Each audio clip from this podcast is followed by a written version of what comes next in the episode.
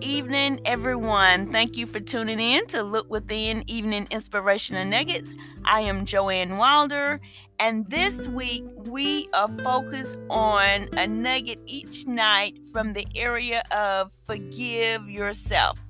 It's time to move on and forgive yourself. And the first area will be in reference to health problems. By not forgiving yourself, or anyone else for that fact, you could cause health problems. But being at peace allows your body to feel good. Chaos within can cause a lot of strain on your heart and your mind. This amount of stress is not healthy to carry around. You do not need to hold on to that. So forgive yourself and set it aside. And here is an affirmation that we will have for tonight, well, it's actually is three. I can move beyond my mistakes, and so can others.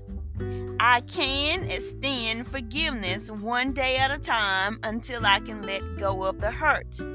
I choose to live a life free of drama. Thank you all so much for tuning in to our nugget tonight and come back tomorrow morning for our morning prayers. God bless.